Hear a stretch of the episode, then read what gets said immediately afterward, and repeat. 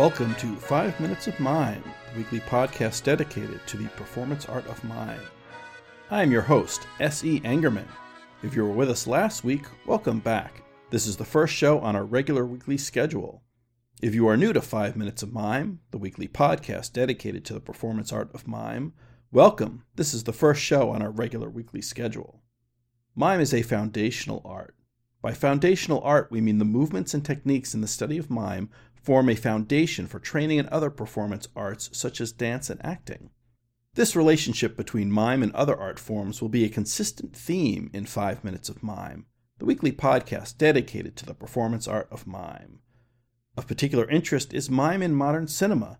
We'll dive into that connection next week and the following week in our Academy Awards special. But tonight our focus is on two great practitioners and teachers of mime. Perhaps the mime most widely known in the United States is Marcel Marceau, the great actor, mime, and teacher. Marceau is best remembered for his character Bip the Clown. With white face, Bip is quite the traditional figure, recalling Jean Gaspard de Rose Perrault of the early 19th century. Bip demonstrated what Marceau called the art of silence. Marceau was a student of Etienne Decroux, the mid 20th century actor and teacher. Decroux developed a form of modern mime called corporeal mime. In contrast to the student's art of silence, Decroux, the teacher, emphasized the art of movement. More abstract than simulating the presence of objects, corporeal mime expresses thought and emotion. Corporeal mime strives to imbue movement with meaning, incorporate drama into the moving body, not movement as a substitute for speech. Our featured performance for this episode is given by two master students from the 5MM Conservatory. Decroux's performance exercises are assigned with the goal of building new ways to use physical tools as extension of the creative tools.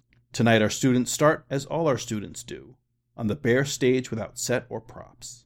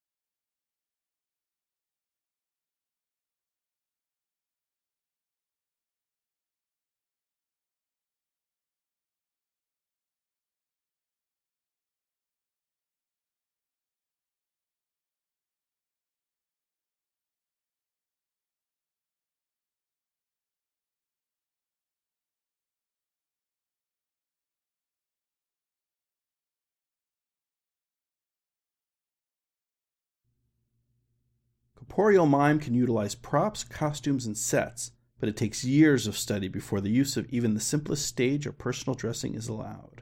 Always, it is most important for the performer to be present in the moment of performance.